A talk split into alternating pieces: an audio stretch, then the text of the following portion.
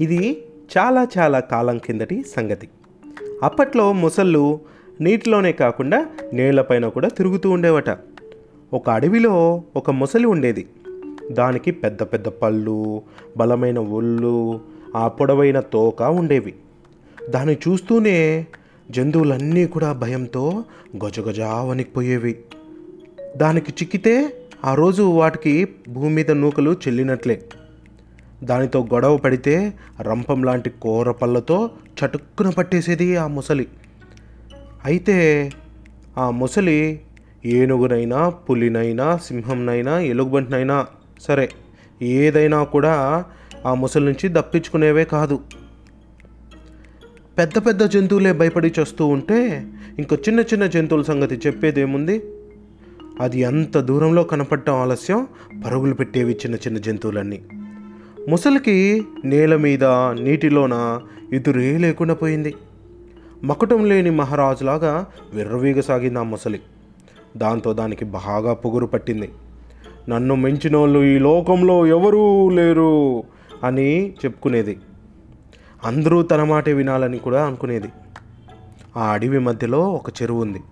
అది నిండుగా స్వచ్ఛమైన నీటితో రంగురంగుల చేపలతో చుట్టూరా పచ్చని చెట్లతో చాలా అందంగా ఉండేది. ఒకరోజు రాత్రి ఆకాశంలో చంద్రుడు వెన్నెల కురిపిస్తూ తిరుగుతూ ఉంటే ఆ అడవి కనిపించింది. ఆ అడవి మధ్యలో ఉన్న చెరువు కూడా కనిపించి చూడటానికి చాలా చూడముచ్చటగా అనిపించింది. ఆహా ఎంత చక్కగా ఉంది ఈ చెరువు అనుకునేసి ఆ చంద్రుడు ఆ అర్ధరాత్రి ఆకాశం నుంచి నెమ్మదిగా కిందకి దిగి వచ్చి ఆ చెరువులో దిగి హాయిగా స్నానం చేసాగాడు అలా స్నానం చేస్తూ ఉంటే చెరువు పక్కనే ఒక పొదలో పడుకొనున్న మొసలి ఆ చప్పుడుకి నిద్రలేచింది ఈ అర్ధరాత్రి ఎవరబ్బా నన్ను డిస్టర్బ్ చేస్తున్నారు అనుకునేసి సరసర సరసరా చెరువు దగ్గరకు వచ్చి ఏయ్ ఎవరు నువ్వు? లే లేచి బయటికి వెళ్ళిపో ఇక్కడి నుంచి అనింది కోపంగా. చంద్రుడు ఆశ్చర్యంగా ఎందుకు వెళ్ళాలి? అని అన్నాడు.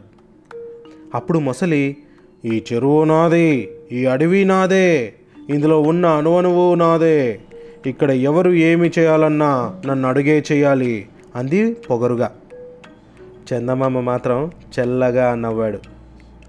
చూడు ముసలి అడివైనా చెరువైనా ఆకాశమైనా అంతరిక్షమైనా అవి ఎవరివి కాదు అవి అందరివి అని అన్నాడు.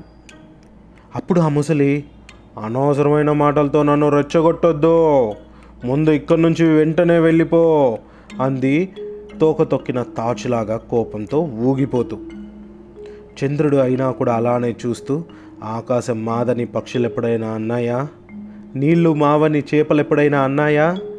రంగులన్నీ మావే అని పువ్వులు ఎప్పుడైనా అన్నాయా? అయినా నువ్వెందుకు అలా గర్వంతో మెడిచిపడతా ఉన్నావు? అన్నాడు. ఆ మాటలకు మొసలి మరింత మండిపడతా.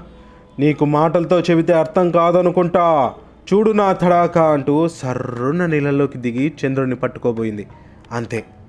చంద్రుడు వేగంగా నీళ్ళలో నుంచి పైకి వచ్చాడు. చల్లని చంద్రుడు కాస్త ఎర్రగా మారిపోయాడు కోపంతో. మరి కోపంతో కుతుకుతలాడిపోతూ ఏమో అనుకుంటే కానీ ఎంత పొగరే నీకు?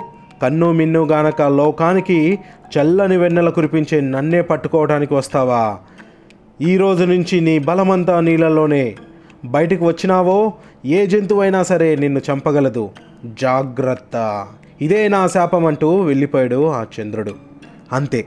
ఆ రోజు నుంచి చంద్రుని శాపం వల్ల మొసళ్ళ బలం నీటికే పరిమితమైంది. నీటిలో ఏనుగునైనా చంపగల మొసలిని బయటికి వస్తే కుక్క కూడా తరిమి కొడుతూ ఉంటుంది. దాంతో మొసలి పరిస్థితి ఇంట్లో పులి వీధిలో పిల్లిలాగా తయారైంది. ఈ కమ్మని ఊహలు అందమైన అబద్ధాలు చాలా బాగున్నాయని అనిపిస్తోందా?